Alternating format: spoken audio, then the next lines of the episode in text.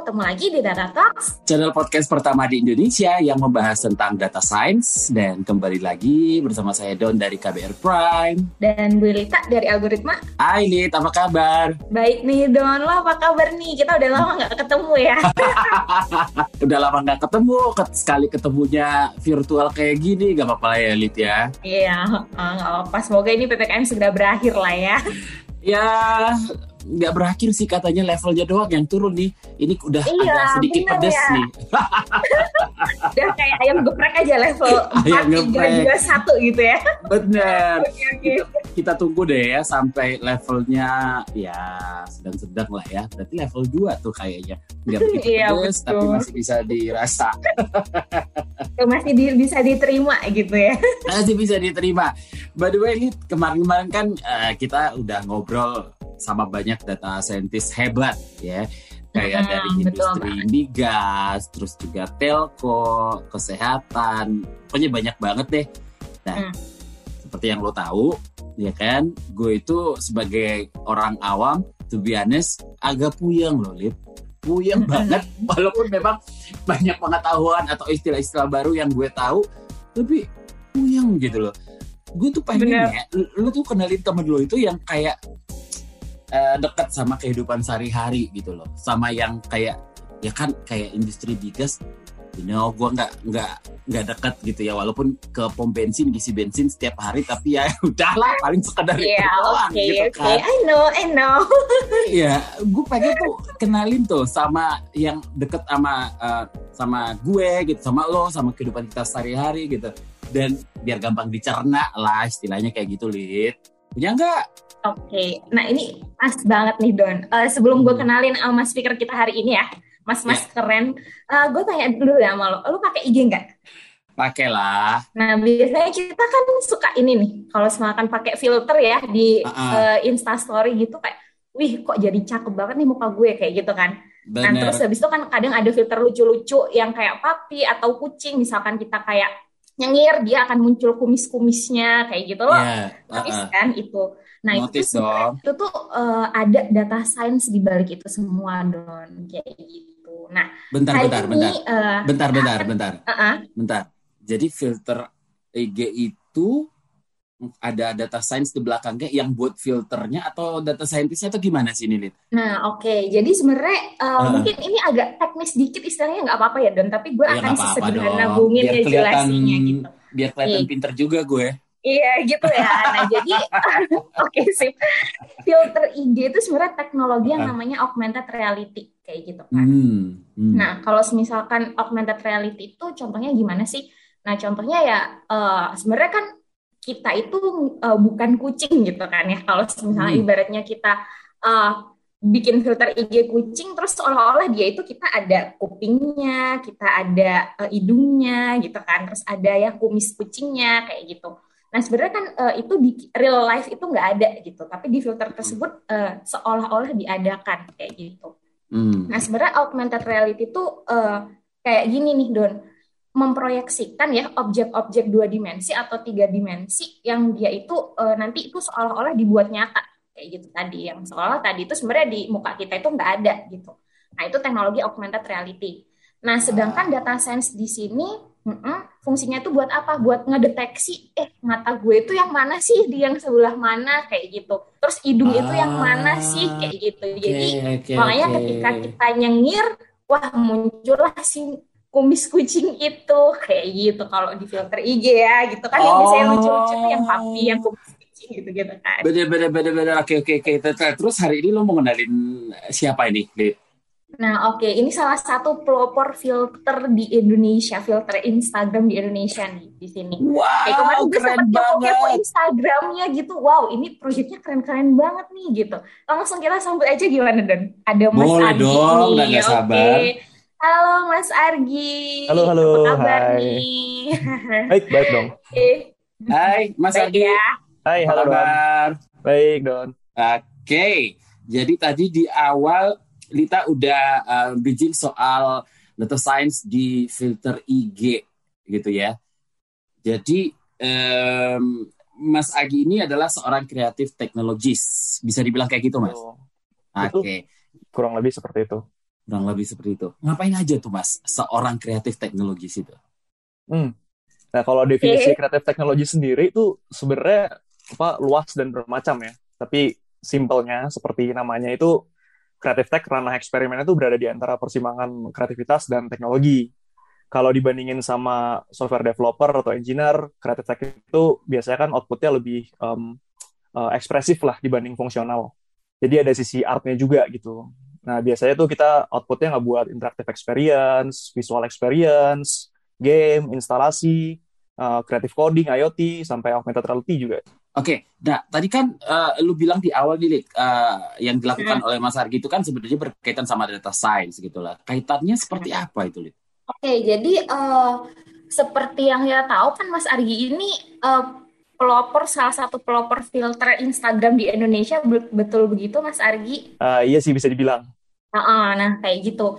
Nah tadi itu biasanya kalau yang sempat gue sebut di awal ya Don ya ketika kita mm. pakai filter IG itu kan berarti uh, kita itu harus ngedeteksi ya kayak muka kita itu yang sebelah mana gitu kan. Nah yeah. terus habis itu mulut kita itu yang mana. Nah biasanya di situ tuh kita pakai teknologi yang namanya artificial intelligence kayak gitu. Okay. Nah mungkin uh, nanti boleh ditambahin juga ya sama Mas Argi mungkin boleh, ya. Boleh. Uh, di situ mm. kita juga pakai teknologi yang namanya deep learning lah katakanlah gitu. Jadi kayak Betul. buat ngedeteksi sebenarnya mata kita itu yang mana sih. Terus ah. oh kalau dia itu cekung, oh dia itu deteksi sebagai mata. Kalau dia agak menonjol nih, oh dia itu hidung nih kayak gitu-gitu. Oh, nah sebenarnya data okay. science itu uh, berperan di salah satunya itu kayak gitu. Oke, okay. bener Berarti, banget itu. Kayak gini nih Mas hmm. Adi, Lita, uh, ada satu filter yang lagi viral itu yang ngerubah wajah ibu dan bapaknya itu jadi kuda yang oh, oh tahu iya. dong yang gitu ya yang sempat jadi kontroversi itu jangan dibuat ke anak-anak itu bisa buat anaknya jadi trauma, trauma gitu dan ya. bla bla iya. bla bla gitu ya jadi bisa dibilang yang dijelasin Lita itu seperti itu Mas uh, Mas Adi jadi hmm. matanya itu pas terus bisa gitu mulutnya tiba-tiba berubah jadi mulutnya uh, monjongnya kuda kira-kira seperti itu Mas Adi Hmm, benar. Jadi untuk bisa menghasilkan uh, eh, AR experience itu butuh hmm. AI sebagai komponen pendukungnya. Misalnya kita mau mengaugment sesuatu di wajah yang tadi Lita bilang, maka kita butuh yeah. face recognition kan. Jadi yeah, kita yeah. tahu di mana letak wajah, uh, mulutnya sebagai landmark atau matanya atau hidungnya gitu. Mm -hmm. Begitu pula kalau AR buat let's say buat ini uh, plan detection. Jadi kita uh, mengenali sebuah permukaan gitu. Jadi begitu kamera diarahkan ke suatu angle, dia tahu mana yang permukaan, mana yang bukan gitu. Nah, jadi kita dengan dengan AI atau dengan data science kita nggak perlu sensor, dengan kamera aja cukup. Hmm, jadi bisa dibilang hubungannya sama uh, apa namanya AI, terus juga data science sama filter IG itu di bagian itunya gitu, Mas Argi. Mm-hmm, betul. Kalau tanpa AI, uh, eh, experience dari AR sendiri nggak bakal komplit sih. Okay. Pasti bakal patah-patah. Pasti bakal patah-patah ya. Wow. Uh, bisa dikatakan semua semua filter IG itu menggunakan AI itu sama data scientist, Mas Argi? Uh, kan kalau kalau misalnya di filter IG kita bicara skop lebih kecil itu uh, modul-modul uh, yang disediakan kapabilitas yang sekarang IG bisa itu kan baru face tracking, plan tracking, ah. target tracking gitu ya. Iya, yeah, yeah. Itu semuanya pakai AI sih pasti. Uh, Karena dia kan harus mengenalinya dulu kalau ngerubah wa, uh, uh, uh, muka jadi glowing itu juga termasuk. Oh, Oke. Okay. uh, paling angle-nya gini sih, kan banyak uh, banget soalnya, ya Allah. Gimana dong? banget loh kak gue gitu. banget gitu loh. Angle-nya sendiri kan sebenarnya retouch kan. Jadi ada uh, komputer yeah. graphics yang yeah, dilakuin yeah. untuk mengubah suatu uh, wajah gitu misalnya. Tapi komputer graphics itu bisa di mana aja diletakinnya. Untuk bisa diletakin di wajah, itu butuh face recognition atau butuh AI-nya gimana lid jadi jadi itu berarti semua itu butuh AI sama data science ya yang kita pakai setiap hari biar jadi cakep itu ya berarti ya Iya, karena kita harus itu kayak tadi ya Mas Argi, kita harus mengenali dulu nih objeknya gitu. Nah mungkin hmm. uh, sedikit ini ya, nambahin dikit. Kenapa sih kita kalau misalkan kita tambahin AI itu di situ jadi uh, akan menghasilkan sebuah katakanlah yang lebih robust gitu ya Mas Argi karena uh, biasanya kan kalau kamera itu dia itu kan real time ya kalau filter IG itu kan itu kan real time ngedeteksinya nih nah si hmm. AI itu akan lebih mudah ya akan lebih banyak menangkap datanya betul ya dengan kamera real time itu don kayak gitu jadi kalau iya, yeah, yeah. kita pakai kamera kan wah kita geser ke sini geser ke sini gitu kan langsung bisa banyak data yang akan bisa diolah di dalamnya oleh si AI itu kayak gitu karena dia sistemnya real time nih kayak gitu. Oke, jadi eh, kalau da aku baca nih ya Mas Argi ya, Mas Argi itu kan sendirinya backgroundnya itu adalah seorang uh, web uh, developer, itu ya hmm. Mas Argi ya. Betul. Nah, apa yang membuat Mas Argi itu awalnya tertarik untuk terjun ke dunia IR dan, uh, dan kenapa filter Instagram yang Mas Argi pilih? Apa karena hmm. awalnya memang pengen kelihatan cakep di Instagram? uh, ya itu juga bisa jadi satu alasan sih sebenarnya. sih. Awalnya tuh suka emang suka ngulik ya, suka belajar. Uh, waktu itu lagi ngulik Unity, terus ketemu uh, satu apa SDK atau software development kit namanya Vuforia. Itu khusus buat AR. Terus, nah itu mulai belajar-belajar lah dari situ. Sampai di 2019, Instagram ternyata buka uh, ini buka beta program untuk fitur terbaru mereka ternyata filter uh, efek filter mereka sebutnya. Iya. Yeah. Saya coba apply dan ternyata masuk. Nah udah dari situ mulai serius explore-explore lagi, makin dalam sampai akhirnya bisa mengerjakan filter-filter komersial gitu buat brand-brand sampai akhirnya bikin studio sendiri namanya Tenstud. Kalau kenapa terjun ke AR, um, mungkin karena saya pribadi masih percaya ini fase teknologinya masih apa early stage banget ya. Jadi masih banyak banget potensi yang bisa dikembangin baik dari sisi bisnis maupun produk. Hmm, oke. Okay. Perjalanannya seperti apa itu Mas Argi uh, saat belajar IR atau AI itu kan sampai sejago sekarang gitu loh. Aduh. Susah nggak sih Mas Argi? Uh, sama sekali belum bisa dibilang jago sih. Di luar masih banyak banget yang lebih jago. Aduh, tapi, jago dong. Tapi kalau belajar belajar, iya kalau belajar belajar tuh uh, kalau saya pribadi sukanya lewat uh, artikel-artikel ya atau video-video gitu. Kayak lihat di blog di Stack Overflow di YouTube gitu. Uh, kalau dibilang susah ya susah juga.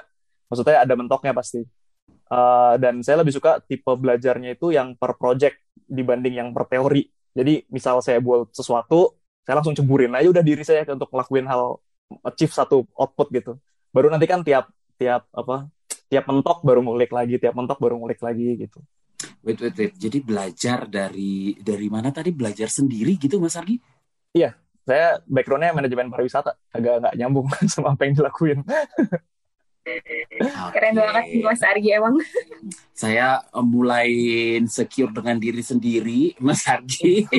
belajar sendiri, bisa si jago ini. Gue aja menggunakan filter-filter itu ya, biar kelihatan tetap cakep tapi sementara yang di belakangnya itu belajar sendiri. Oke, okay, by the way,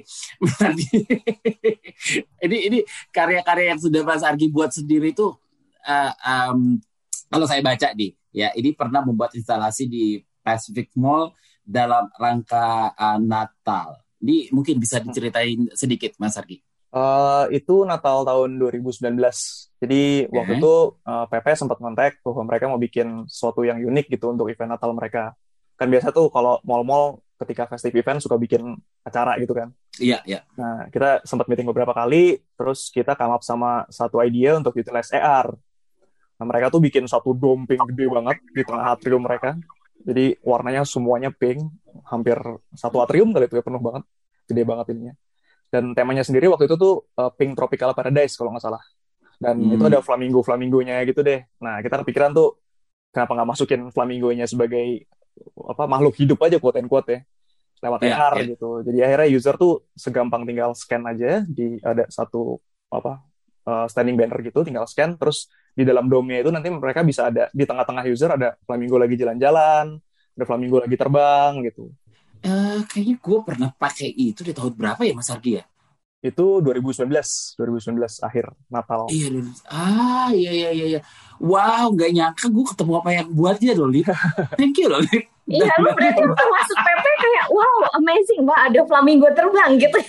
itu mirip iya. kayak Pokemon Go gitu juga nggak sih Mas Argi? Benar, bener, bener banget. Uh -uh, itu kalau ngejelasin kan? ke ke orang awam atau ke klien gitu yang belum pernah bersentuhan sama AR, Pokemon Go tuh udah bridging paling enak tuh. Mm, bener, bener banget. Mungkin lo pernah main uh, Pokemon Go nggak Don? Nah itu biasanya orang yang berburu Pokemon kan padahal sebenarnya nggak ada Pokemon tapi seolah-olah dia ada Pokemon di situ gitu ya Mas Argi ya. Mm -mm, bener. Terus, terus Mas, uh, apalagi di project-project uh, uh, Mas Argi yang paling seru deh, yang uh, uh, bisa diceritain nggak sih Mas? Hmm, apalagi ya? Uh, Sebenarnya kalau dibilang project ya belum bisa kali ya. Maksudnya yang yang sekarang ada tuh kayak yang saya share di Instagram atau di uh, website gitu cuma uh, pembelajaran aja sebenarnya sih. Jadi eksplorasi lagi pengen ngulik apa gitu. Mm-hmm. Kalau waktu itu yang sempat uh, ngobrol-ngobrol sebelumnya sama tim algoritma tuh ngomongin uh, Jarwo waktu itu. Saya waktu itu yeah, yeah. kalau nggak salah uh, apa series Korea tuh startup tuh waktu itu kayak ada satu AI chatbot bukan chatbot sih lebih lebih konversasional uh, namanya Yongsil gitu. Terus ya udah saya tergelitik pengen coba buat sesuatu yang mirip kayak gitu deh. Mm-hmm. Uh, akhirnya coba dibuat dan gara-gara banyak banget yang suka komen wah Jarvis nih bang, wah Jarvis nih bang gitu. Akhirnya saya buat namanya Jarwo malahan kayak gitu. oh. gitu. Ya, intinya bisa ngobrol-ngobrol sih, bisa bisa kita bisa ngasih satu perintah, bisa tanya jawab, sama bisa uh, komen. Cuma semuanya karena ini belum pakai AI sebenarnya itu uh, conversationnya udah dirancang gitu. Jadi satu satu instruksi bisa buat ngejalanin komen apa, misal kayak nyalain lampu atau setel lagu gitu. Oke, okay. jadi ini aku lagi buka Instagramnya Mas Argi. Jadi hmm. buat kalian yang lagi dengerin silakan follow Argi Tendo ya nggak kelihatan ya okay. pakai green screen ya kita ya. jadi at Argi Tendo silakan di follow itu French fries piano. Mm-hmm. Lu ngapain mas? Friend Fresh main piano maksudnya opo gitu loh. apa ya waktu itu ya? Kayaknya waktu itu lagi belajar-belajar Arduino, lagi kayak uh, belajar apa namanya uh, IoT lah. Terus ngelihat satu sensor namanya sensor kapasitif bahwa sebenarnya semua benda tuh bisa bisa dialirin sensor kapasitif gitu. Mm-hmm. Terus langsung kebayang kalau triggernya diganti benda-benda lain kayak lucu nih, kayak daun gitu atau makanan gitu dan triggernya bisa apa aja bisa again play lagu play audio atau nyamatin mm-hmm. lampu gitu-gitu terus ya udah coba aja waktu itu lagi kebetulan pesan si fast food itu mm-hmm. langsung dibikin fast food itu gitu ya yeah. bukan endorse ya bukan endorse endorse tapi ini keren banget ini jadi pengen scroll sampai ke bawah di Instagramnya Mas Argi Tendo follow ah by the way follow back ya Mas oh iya Iya nih aku juga belum nge-follow nanti follow. Follow dong, follow back dong. Gila lu lihat siapa di follow back sama seorang ini gitu ya. Iya. Oke, nanti aku follow ya Mas. Nanti jangan lupa di follow back. Ah, kita nggak mau ketinggalan. Udah follow ya Mas. Buktinya. Loh.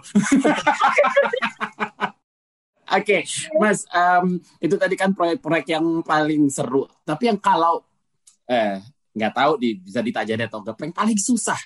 Nanti bocoran oh. deh, Mas. Aduh, susah apa ya? Gak ada, jangan bilang gak ada. Banyak, banyak banget. Malah lift, bingung nih. Kayaknya semuanya susah gitu kalau gue lihat nih. Jangan Paling bilang gak ada yang ya? susah, gue zo lift zoom nih. apa apa ya yang mungkin ini kali ya kalau kalau bikin AR tuh yang gamification itu rata-rata susah sih.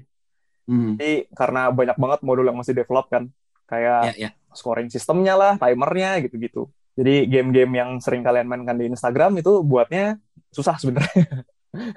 Wow, kayak okay. game-game tangkap apalah atau kayak game-game yang kayak Mario Bros apa horizontal game lompat-lompat gitu. Uh-uh.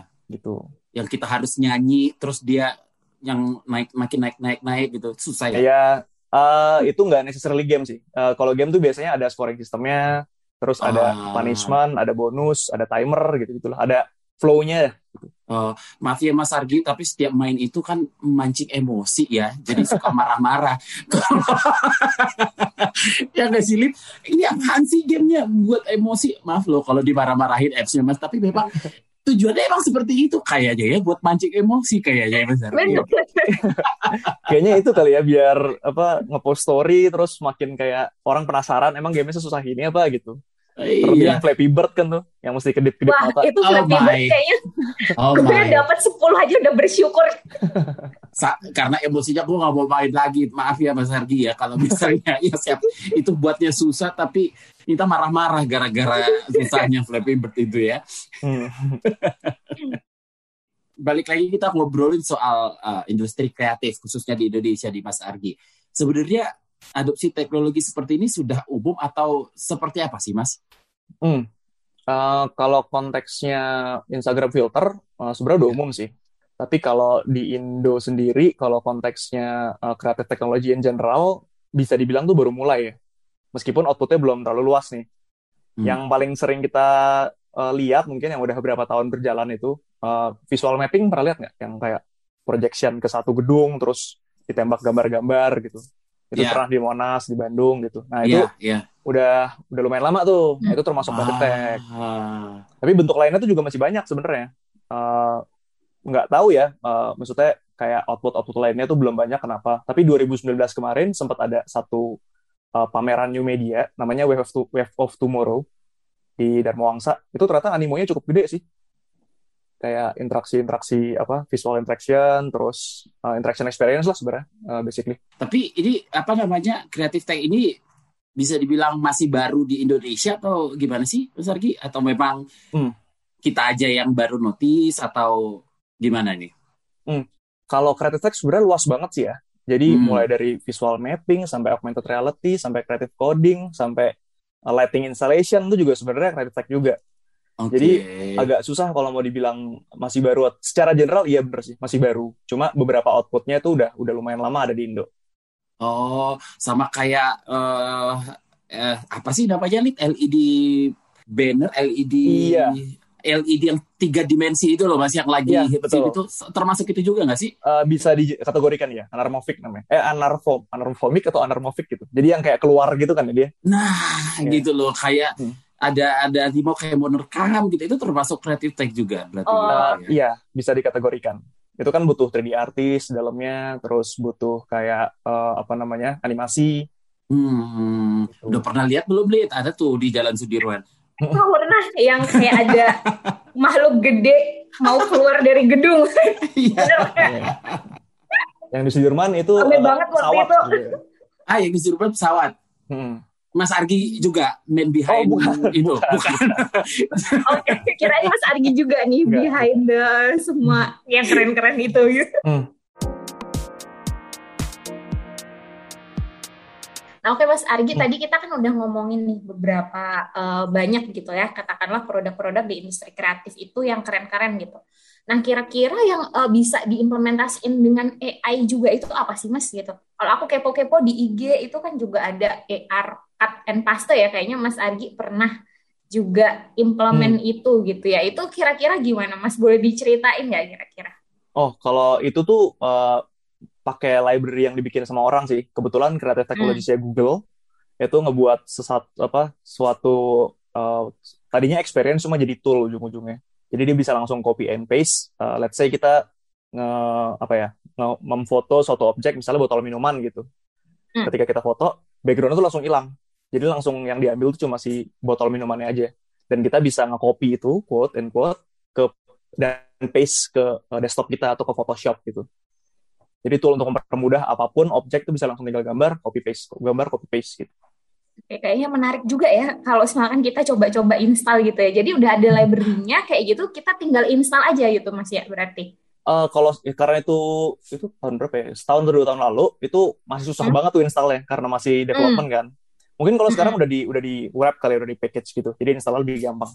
Oke, oke, benar-benar. Ini tuh Iya sih, nanti mungkin boleh ya dicoba dicoba kalau mau install-install nih Don. Jadi kalau semangat kita mau edit-edit suatu objek gitu ya ke Photoshop langsung difoto pindahin gitu ya Mas Adi ya. hmm, ya. Gampang banget. Ya ternyata ada AI-nya nih di balik itu gitu. Oke. Okay. Mas Hargi um, apa Indonesia ini bisa dibilang uh, ketinggalan nggak sih dari negara lain soal hal-hal seperti ini atau enggak sama sekali atau gue doang yang nggak tahu sama sekali atau gimana di Mas Hargi? Hmm, kalau uh, di ranah kreatif tech in yeah. general ya bisa yeah. dibilang gitu sih ketinggalan. Soalnya kalau di US atau di Europe tuh sekolah khusus untuk kreatif coding itu udah banyak banget. Jurusan kuliah kreatif tech juga udah banyak, conference new media, apa exhibition, pameran gitu juga udah sering banget. Terus kalau dari sisi profesi, job desk creative technologist tuh kan juga luas. Tapi hmm. di luar Indo tuh product tech companies kayak Google, uh, Uber gitu, itu sering banget uh, butuh creative technologist untuk rapid experimenting dan prototyping fitur-fitur baru produknya okay. sebelum di develop gitu sih. Berarti agak agak ketinggalan gitu ya. Bukan hmm. tertinggal hmm. tapi agak ketinggalan kayak Benar. gitu ya. Benar banget. tapi by the way Mas, kalau dibilang agak ketinggalan tapi itu eh, sebenarnya kalau kita browse let's say itu kita lagi pakai Instagram pengen cari hmm. filter gitu yang sesuai dengan itu itu banyak banget sebenarnya. Itu Benar. bisa dibuat sendiri atau um, kita perlu seorang argitendo dari Tendo Studio gitu loh hmm. untuk membuat gitu. Oke, Mas Argi, gue itu pengen uh, punya filter sendiri yang let's say ya langsung pengen rambutnya berubah-berubah gitu atau kita bisa buat sendiri gitu itu banyak banget soalnya gitu kan uh, filter by ini by ini by itu gitu bisa banget sih buat sendiri tuh bisa banget hmm. uh, mungkin bisa dibedain dua kali ya jadi ada yang ada yang emang buat berkarya kayak resan karya gitu jadi outputnya mungkin bisa NFT ujung-ujungnya uh, itu bisa banget dibuat sendiri uh, learning curve-nya juga nggak terlalu steep tapi kalau untuk sampai yang uh, profesional, dalam artian mulai buat filter komersial untuk brand-brand gitu, itu ah. uh, lumayan kompleks sih. Itu belajarnya masih lumayan lama juga. Belajarnya ke Mas Argi gitu ya? Ah ya bisa. nah, ke depan jadi Mas Argi nih, uh, apa yang bisa kita harap, apa yang harus kita tunggu dari seorang Mas uh, Argi Tendo nih? ada proyek seru atau uh, keinginan buat apa lagi di Mas? Kasih bocoran dong buat kita. Oh. Iya benar Mas. Hmm. Kalau kira-kira bisa digabung-gabung dengan AI juga di beberapa industri misal perfilman gitu apa gitu proyek-proyek yang kira-kira wow keren ini nantinya gitu.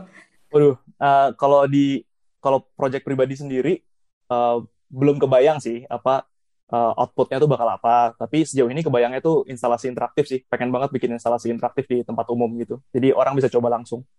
Tapi kalau instalasi interaktif hmm. seperti apa itu, Mas? Kebayang belum kebayang sih. Bentuknya belum kebayang sih. Bisa oh, okay. uh, bisa let's say pakai uh, person segmentation gitu. Jadi hmm. ini ngasal aja ya yang di, di kepala sekarang itu ada satu LED besar gitu. Ketika orang lewatin di depannya uh, ada satu partikel yang ngikutin gerakan si orangnya itu kayak pernah sih aku kayak juga lihat-lihat gitu di baca-baca artikel gitu. Jadi kayak pas kita nyampe depan LED-nya itu kayak seolah-olah ada yang ngikutin gerakan kita gitu. Bukan sih mas? Hmm, benar benar iya gitu. uh, di luar negeri kayaknya udah ada yang pernah mengimplementasikan itu gitu ya di pas bener. di tempat umum. Benar benar banget. Kalau di luar tuh maksudnya yang di apa implementasi AI di bidang kreatif ya itu banyak banget sih mm -hmm. sebenarnya. Kayak bener ya banyak menarik gitu ya. Iya di mm -hmm kalau apa ya uh, di film aja deh misalnya atau di audio dulu deh itu mulai dari hmm. eh pakai AI buat kompos lagu, buat ngilangin suara instrumen, buat hmm. style transfer suara misalnya. Jadi kita suara kita kita bisa masukin suara apa voice note tertentu, terus outputnya ganti jadi suara Obama. Itu udah ada. Hmm. Terus di film misalnya atau di visual gitu, uh, dari motion capture, jadi kita bisa uh, ngebaca gerakan kita terus nge-transfer ke 3D object. Jadi 3D object itu bakal ngikutin gerakan kita. CGI, deepfake, virtual production itu banyak banget sih. Kalau di industri kreatif sebenarnya uh, utilization-nya tuh bisa luas. Oke, makanya itu ya kita bisa dibilang agak ketinggalan gitu ya Mas ya. Baru Karena mulai lah ya. belum banyak Iya, masih belum mulai nih gitu. Kita butuh orang-orang seperti Mas Argi, the next Mas Argi Tendo ini Waduh. yang akan membawa Indonesia ya katakanlah jadi lebih kreatif lagi gitu. Ah, iya benar benar benar benar. Kita beruntung ya, Lid, bisa ngobrol sama Mas Argi ini nanti kalau udah makin mendunia udah susah nih uh, waktu jadi. Bener banget nih, makanya kita harus buru-buru follow IG-nya Mas Argi. By the way, Tapi serius sih suka amazing gitu ngelihat proyek-proyeknya Mas Argi yang di IG. Wow, Mas Argi keren banget gitu. Betul betul betul. Tapi uh, apa ya? Ini bukan hanya sekedar kayak uh, membuat filter Instagram saja gitu ya. Tapi apa yang uh, uh, apa namanya seperti apa kerja kita di belakangnya itu. Mungkin Mas Argi bisa diceritakan dulu. Misalnya, let's say uh, balik lagi deh ini ke obrolan awal um, untuk ke glowingan tadi ya, muka glowing tadi balik lagi deh ke situ ya. Karena paling banyak digunain ya, gitu ya.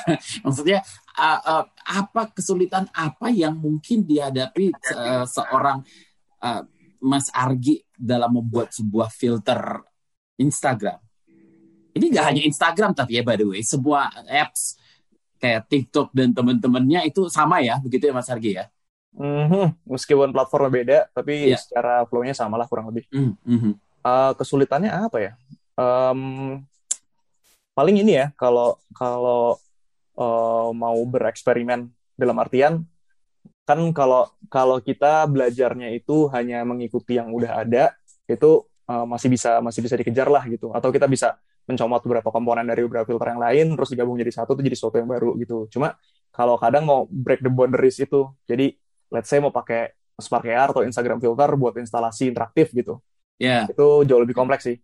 Belum lagi ngomongin networkingnya, belum lagi ngomongin kayak performance di lapangan, belum lagi ngomongin hardware-nya, gitu-gitu.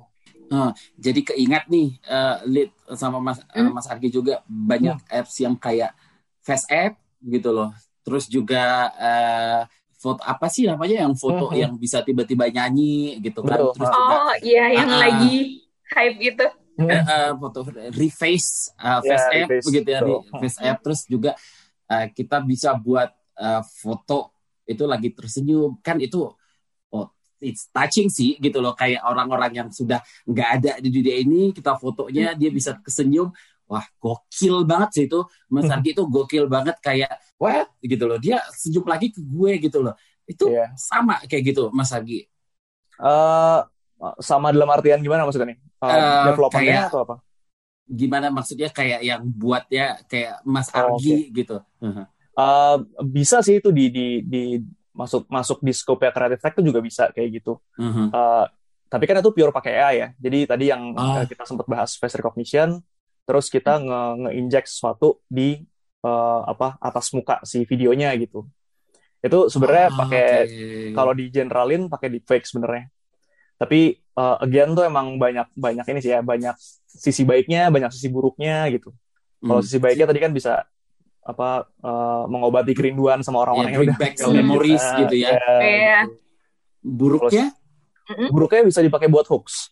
Ah. Gitu. Yeah, Jadi yeah, udah yeah, banyak yeah, juga yeah. Uh, scientist-scientist di luar itu yang udah uh, uh, mereka bikin deepfake counter gitu. Jadi untuk tahu satu video tuh pakai AI, kan deepfake dibuatnya pakai AI mereka bikin mm. uh, machine learning model lagi AI buat ngedetect bahwa itu defect atau bukan gitu. Wow. udah wow. Jadi machine learning untuk mendeteksi machine learning Betul. gitu ya, Mas? Ya. wow. Oke, okay, wow. Wow. Okay. Karena udah lumayan parah. Jadi kayak uh, waktu itu sempat ada satu eksperimen di uh, media US kalau nggak salah. Eh, sorry, hmm. agensi, hmm. agensi. Dia ngebuat satu pernyataan Kim Jong Un yang hmm. presiden Korea apa Utara. Yeah. Itu orang-orang percaya. Orang-orang okay. percaya banget, padahal tuh defect. Salah satu contoh buruknya, dampak buruknya ya Mas Argi ya gitu. Benar. Ada uh, pemalsuan atau penipuan gitu ya, baik-baik. Hmm. Tapi ya sama aja kayak teknologi yang general lah. Semuanya bisa dipakai baik atau buruk. Ya, ada pros and cons-nya gitu ya Mas Argi ya. Selalu. Mas Argi, uh, apa nih harapannya untuk data science atau AI di industri kreatif Indonesia ke depannya? Uh, kalau harapannya mungkin uh, semoga makin banyak aja sih pelaku hmm. industri kreatif yang mau belajar dan utilize AI di karya atau di pekerjaan mereka gitu. Karena selain mempermudah juga uh, saya pribadi percaya outputnya tuh bakal beda gitu, membawa sesuatu yang baru atau fresh deh. Let's say misalnya tadi kayak uh, bikin lagu gitu, kita bisa bantuin, kita bisa minta bantuan AI untuk kompos lagunya. Uh, dengan model yang dipelajarin sama satu jenis atau satu penyanyi tertentu, itu bakal bisa ngebawa output baru. Atau let's say buat visual gitu, uh, ketika pakai buat deepfake atau CGI atau virtual production let's say itu bakal ngebawa sesuatu yang beda sih. Oke, okay. nah um, Lid, ini ini hmm? obrolan kelita deh. Semakin episode ini mungkin ini karena lebih dekat kehidupan sehari-hari kali ya, mungkin jadi ya, lebih exciting betul. gitu ya dan hmm. lebih pengen belajar tentang data science gitu loh. Hmm. Kasih masukan ke gue, gue harus ngapain? Dan Oke, okay, Don. Ini ya balik lagi dan nih. harus bagi... apa? Uh-huh. Mm-mm, tadi itu kan dibalik teknologi-teknologi yang dibilangin sama Mas Argi gitu ya. Di situ apalagi terutama bagian filter nih, ada AI di dalamnya gitu kan. Yeah. Nah, di mana AI itu kan merupakan salah satu bagian dari data science gitu ya, Don ya. Jadi hmm. kalau semakan uh, teman-teman nih di luar sana atau lo juga kalau semakan pengen bikin teknologi yang sekeren Mas Argi bikin tadi di bagian filter IG-nya gitu. Nah, itu boleh banget langsung belajar di data science di algoritma data science school aja don gitu. Nah karena di sana nanti akan ada materinya juga nih kebetulan materi neural network namanya gitu. Jadi di sana kita diajarin gimana sih cara buat mengenali uh, wajah kita misalkan ini tuh mata, ini tuh hidung, ini tuh mulut. Nah at least basicnya kita udah punya gitu. Nanti kita tinggal belajar sih dari sisi AR-nya aja kayak gitu don. Hmm. Kalau penasaran gitu ya, cara ngedeteksi mata gimana ya? Kok bisa tahu nih uh, filter kita mata kita sebelah mana kayak gitu kan? Bisa belajar gitu di situ, Lid? Iya, bisa banget gitu. Itu salah satu masuk dalam materi di algoritma data science school gitu. Oke, okay. kalau gue pengen tahu uh, lebih lanjut, gue bisa cari taunya di mana? Instagram mungkin atau apa? Iya, boleh di Instagram atau di website kita di www.algorit.ma gitu. Langsung di visit aja mungkin pendaftarannya gitu ya, Dunia. Ya. Oke, okay. sebelum kita tutup, gue pengen request dong ke Mas Argi ini satu filter Mas Argi itu kan banyak banget filter di IG yang keglowapan kita luar biasa gitu loh. Ada nggak sih filter yang bisa tiba-tiba kita pengen buat glow, uh, terus dia ngomong, hey sadar, nggak usah, ada apa adanya aja. ada nggak sih filter yang membuat kita sadar untuk itu? Request dong para Mas Argi. Next boleh, boleh, ya. boleh. boleh, boleh aja. Tunggu nih ya. Di luar sana banyak sih yang ngonyol-ngonyol kayak gitu, yang kayak yang terakhir tuh yang banyak dipakai di circle saya tuh uh, supir truk, eh sorry, belakang truk Uh-huh. Jadi kita kita hmm. tuh kita tuh jadi bagian dari belakang kalau di belakang truk suka ada yang apa tulisan nah. tunggu jandamu atau apa itu bener, bener, bener. kita jadi orangnya gitu Nah oh, itu lagi lagi lagi booming. Kemarin iya. ada dua orang atau tiga orang di Instagram gue lagi buat kayak gitu. Apaan sih? Uh, kayak Nikita Mirjani lu pikir lu kita Mirjani lu ada di belakang truk gitu kan kayak. Iya, oh iya, iya benar benar benar benar benar benar benar. Sebelumnya kan PS 5 tuh. Yang di ya, mana orang PS 5 oh baru beli lo gitu. Iya. oh filter ternyata filter. Ya padahal itu cuma filter ya suka ketipu nih. Wah nih orang keren banget udah beli PS5 aja bener. Filternya juga bagus tuh kualitasnya 3D objeknya real. Okay. ya real banget bener banget. Kelihatan real banget mas. Real banget itu gokil sih.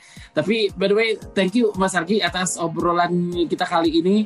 Ini benar-benar uh, apa namanya membuat gue pribadi jadi lebih tahu apa sih gitu loh. Dan bagaimana sih uh, di belakang filter IG yang sering kita pakai kayak glowing glowing di truk itu dan macam-macam itu. Ternyata banyak banget yang uh, uh, apa namanya yang harus kita tahu di belakang itu semua. Lip, oh. mungkin ada yang bisa ditambahin terakhir? Jangan lupa gabung di algoritma data science school. Itu aja. Kalau pengen belajar lebih lanjut tentang AI gitu, kalau silakan pengen belajar tentang AR-nya mungkin boleh follow-follow IG-nya Mas Argi Tendo gitu ya. Oke, okay. thank you. Terima kasih Mas Argi. Thank you, terima kasih. Sampai thank you Mas Argi Tendo. Bye bye.